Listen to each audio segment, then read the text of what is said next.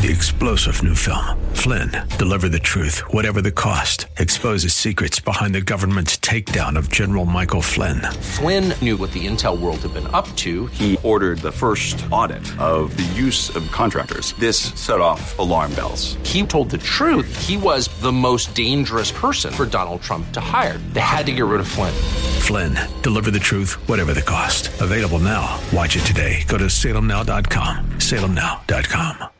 Once we freely come to know Christ and we receive Jesus as our Lord and Savior, that's when God reveals our true purpose.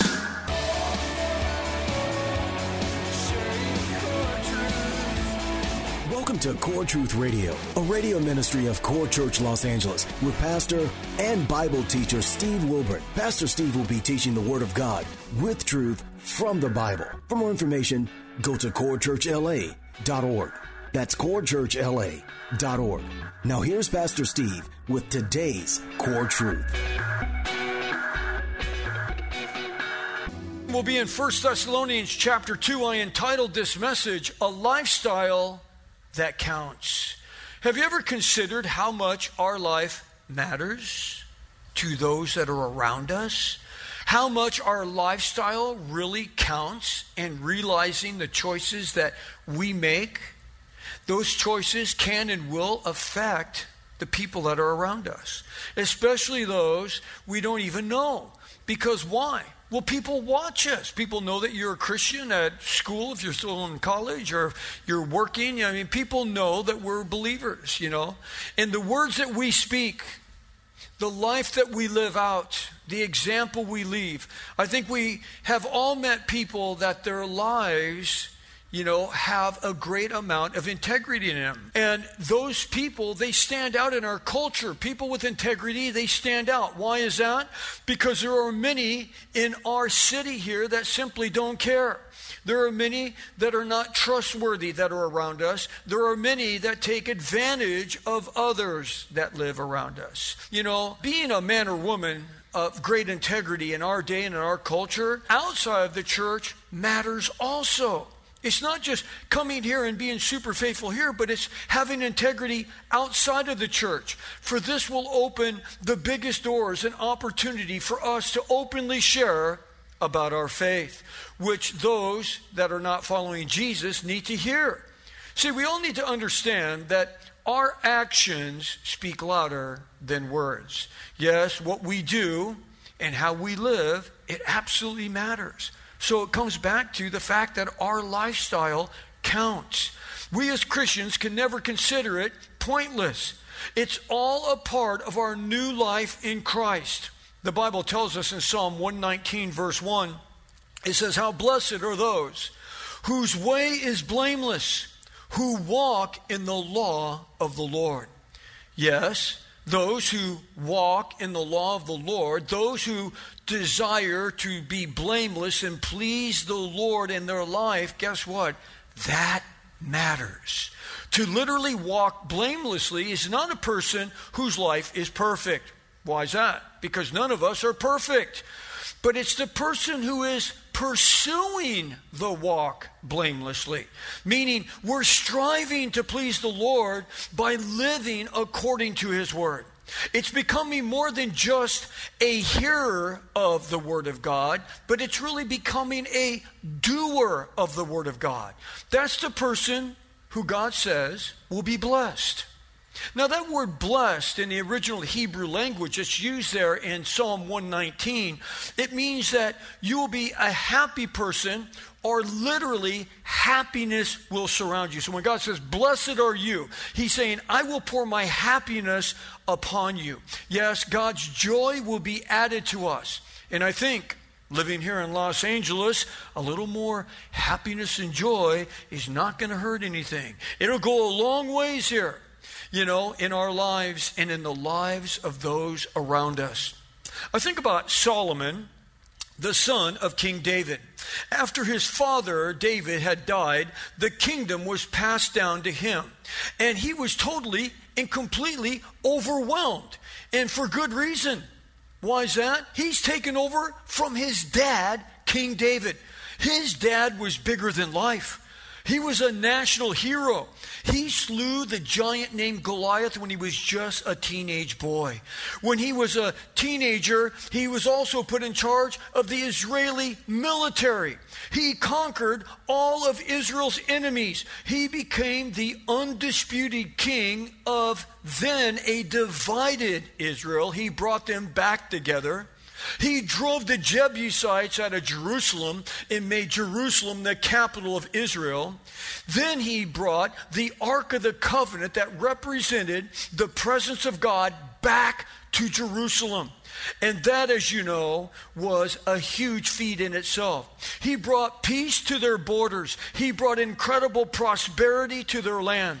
He, as the Bible says, was a man after God's own heart.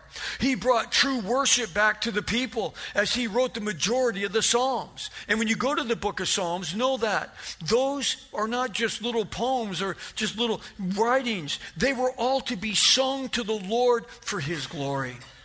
The apostle Paul makes mention of that, by the way, in Ephesians 5:19 he says, "Speaking to one another in psalms and hymns and spiritual songs, singing and making melody with your heart to the Lord." Yes, that's why we have this time of worship beforehand to glorify and magnify our Lord as we sing those psalms and hymns to Him. Yes, without question, Solomon was petrified about taking over the kingdom of Israel. How in the world would he rule in the place of his father, the king? You know, he spoke all of those concerns to the Lord in total prayer.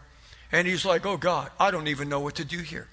So then God says to him, Why don't you ask me for whatever you want? Now, think about that. You can have whatever you want. Now, if I was to say to you, you can have whatever you want, just ask me. And you might say, Well, I want a Ferrari. And then I'll say, Well, I was thinking about the three taco deal at El Pollo Loco, okay? I, I have a budget of like five bucks. Could you keep it within five bucks? Okay. So, so me telling you, ask whatever you wish, you're only going to get so far with that. But when the God of creation says, ask whatever you wish, nothing's off the table, what would you say to that? Well, Solomon thought about that and he said, Well, this is what I really need.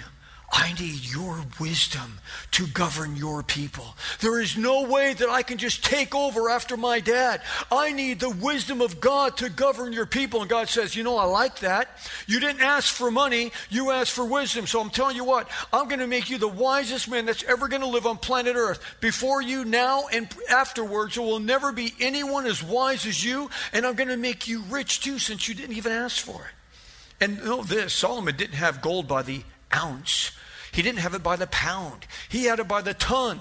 Tons of gold. He was the richest man that ever lived on the face of the earth. So yes, that's what he asked God and that's what God answered him. But then God also said to this to him in 1 Kings 3:14 he says, "If you walk in my ways and you keep my statutes, Solomon, and you keep my commandments as your father David walked, then I will prolong your days." This was exactly what David was trying to share with Solomon when he was dying on his deathbed. And he shared this. He said in 1 Chronicles 28 9, he says, As for you, my son Solomon, know the God of your father. Know him. Don't know about him. Know him. And serve him with a whole heart and a willing mind. For the Lord searches all hearts. And he understands every intent of your thoughts. And if you seek him, he will let you find him. But if you forsake him, he will reject you forever. Wow. Think about that. Isn't the same go for all of us here today? We are all called to know God. But once we've asked Jesus Christ into our heart as our Savior and our Lord, we know that He immediately forgives us of our sin. And He gives us the hope of heaven. But that's not where it ends. That is not where it ends. Just coming to know Christ. Well, I'm saved now. I guess that's it. No, that is just the beginning.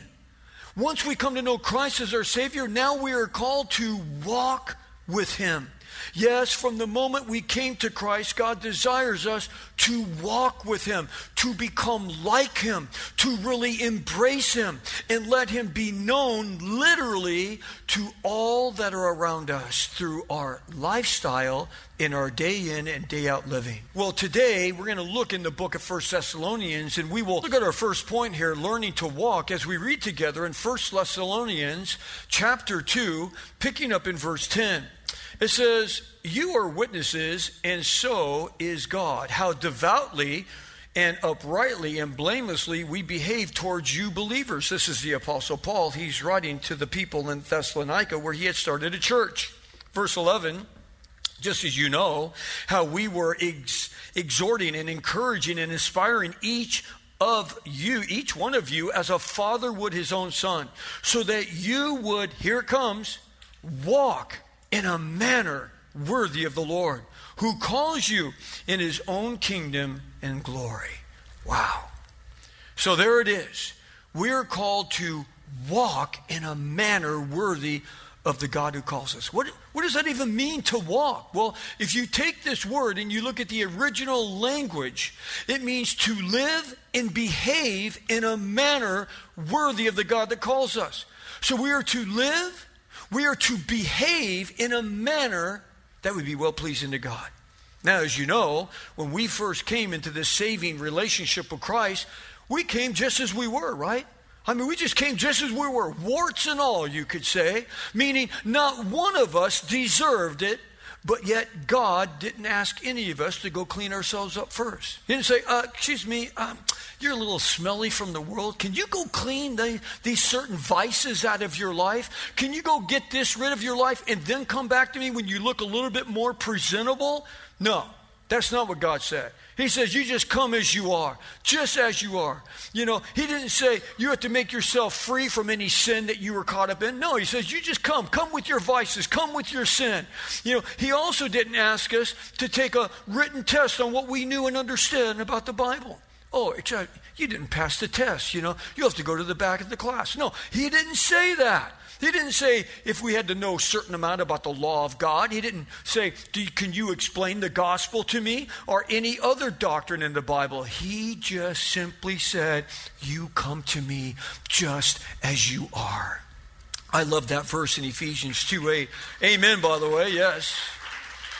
So he takes us all in, just as we are. And he says in Ephesians 2 8, For by grace you have been saved through faith and that not of yourselves, it is a gift of God, not as a result of works that no man should boast.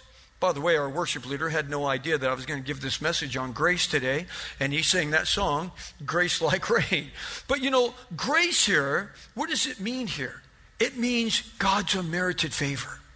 Meaning, we don't merit his favor. Now, I know a lot of us like to think that we're the best and we're wonderful and everything's great. And there's days that I think maybe you are great and you're wonderful and you do good things. But God looks at everything looks at every aspect of our life. He looks at us when we wake up on the wrong side of the bed, when we're stinky and have a bad attitude, okay? And don't think that you don't have that. Some of you do. You just hide it better than others. But the point is, God sees us in our best, but He sees us in our worst. But he still loves us. And that's what grace is. God says, I give you my unmerited favor, meaning you can't merit this. There's nothing you can do to earn this. I simply give you my love.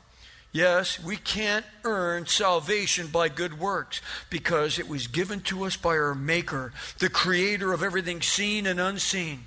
Again, we're not worthy of God's love, but yet Jesus died for us. And he was great. Jesus was holy. Jesus was glorious. And Jesus paid the price for all of our sinfulness in his own body on the cross. His grace is now great in us because of who died for us, because of the great humiliation that Jesus suffered for us on the cross. And we must never forget that. He gives us His grace, His unmerited favor at no cost to all of us who seek after Him by faith, to those who are willing to repent of their sin. This is consistent with what God has taught from the very beginning. Because if you go all the way back to the book of Genesis, God established the way that sinful men and sinful women could stand before God. And it's by faith and by faith alone. Like we come to him. We didn't have to do anything else but just believe. Just believe that Jesus died, that he bore my sin on the cross, and that I could be born again. I just had to come by faith and faith alone. And that's where it all started with a man named Abraham. God promised Abraham a family that was so big it would be like counting the stars of the sky or the sand on the beach. Ever try to count the grains of sand on a beach? You're going to be there for a little while. Let's just say that, okay? So he said, Abraham, I'm going to give you a family that's that big. And Abraham's thinking to himself, well, that's nice. Only one problem, God, in case you haven't noticed. I'm 75 years old, and my wife is 65. Who knows? They could have been married 40, 50 years at that point. And it's like, you know, we've been married all this time, and guess what? No babies have come. Don't you, if I'm going to have a giant family, don't you have to start with having some kids? Okay, so, you know, but he believed God. He just said, okay, if you say I'm going to have kids and I'm going to have a big family, okay, I'm going to believe you. So Abraham believed God when it didn't seem like it was going to happen. Genesis 15, 6 says this Abraham believed the Lord, and God reckoned it unto him as righteousness. So God reckoned that faith, that, that simple, raw faith that just said, okay, I believe it. And he made it as righteousness. Righteousness is the word that just means right standings with God. So Abraham was brought into right standings. Look, Abraham sinned. He had a lot of issues. If you look at his life, you know, sinful issues come up and everything, but yet he was saved by faith and faith in God, and God reckoned it unto him as righteousness. Now, because he believed God, 25 years later, it didn't happen overnight. 25 years later, when he was 100 years old and his wife was 90, they had their firstborn son, Isaac. Wow. Wow. It's like, it happened. I mean, I talk to people, it's like, yes, I've been praying to God for all this time, and it's like nothing's happened. Well, how long have you been praying about it? Three days. Okay, all right. Maybe you need to pray about it a little bit more. Abraham prayed about it for 25 years, but it happened. We're saved today, again, in this very same way. It's through faith by God's grace. Again, that God's unmerited favor. We don't deserve the grace of God. I've been a Christian for 44 years now, and I've never deserved God's love because he knows who we really are. He knows that I mess up. He knows that it's like I'm a disaster sometimes. But yet God never stops loving me and never stops giving up on me.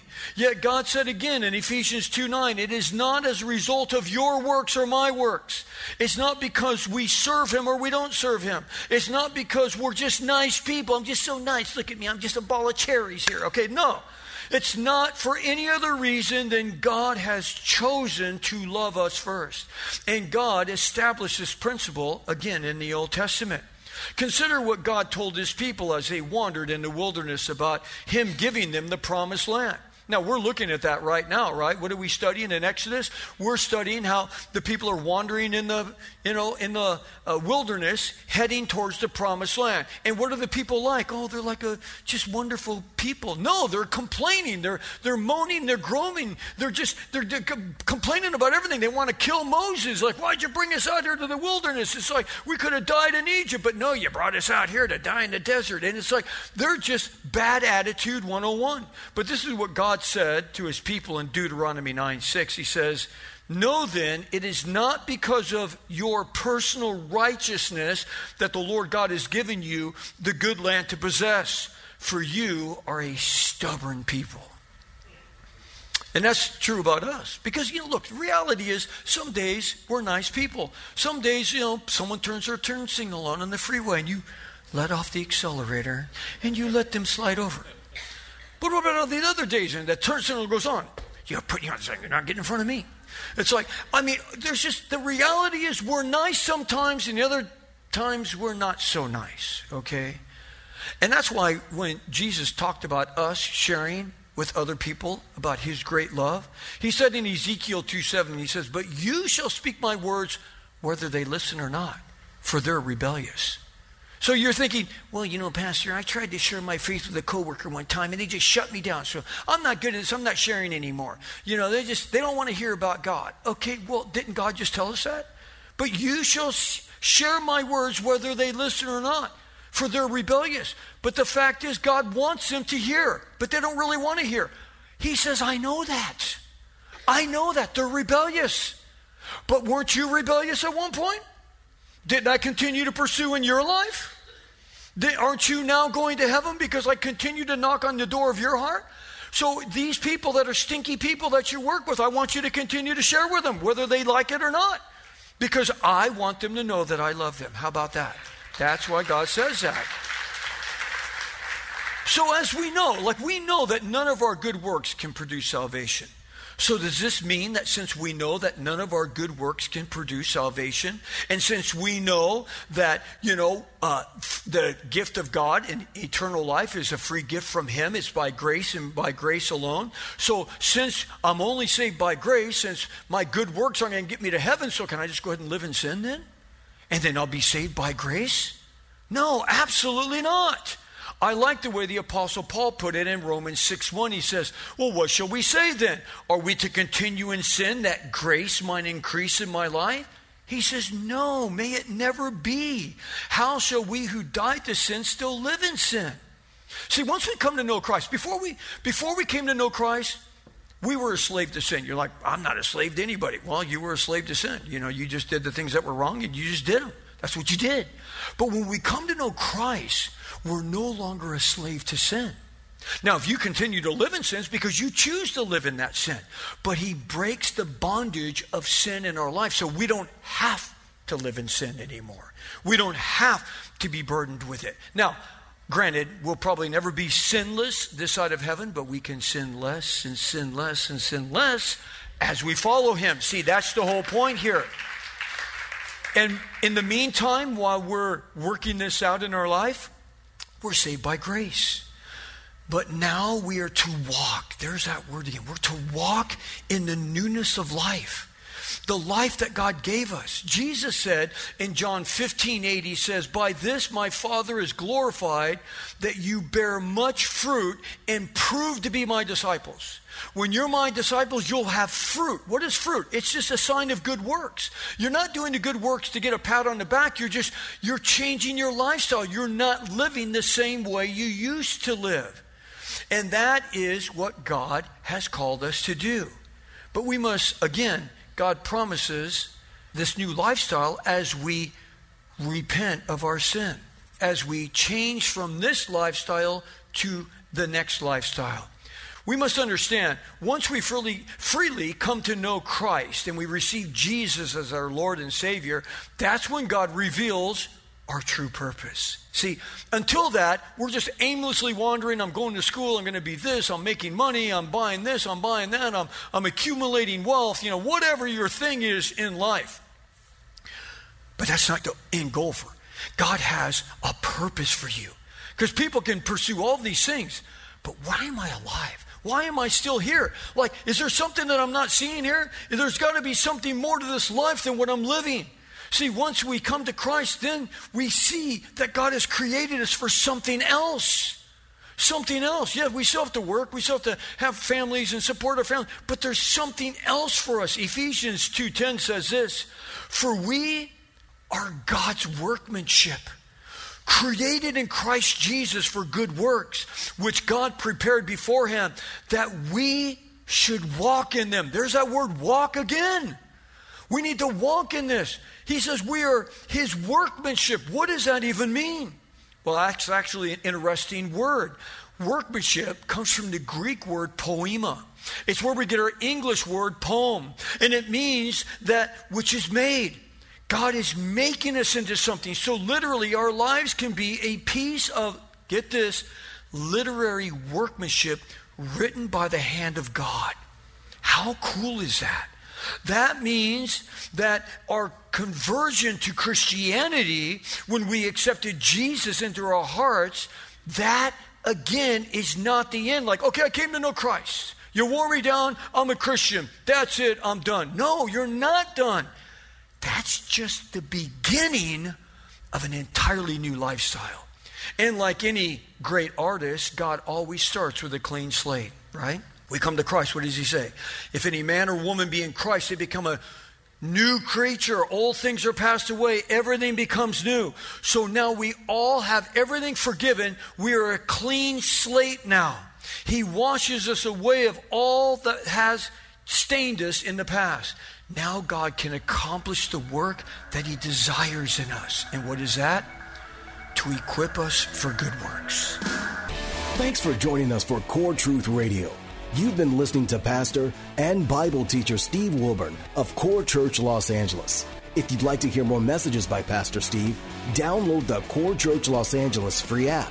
Core Truth is sponsored by and is a listener supported outreach of Core Church LA. If you've been blessed by this program, consider supporting our radio ministry by texting Core Church LA, all one word, to 77977. You can also give via our app and online at corechurchla.org.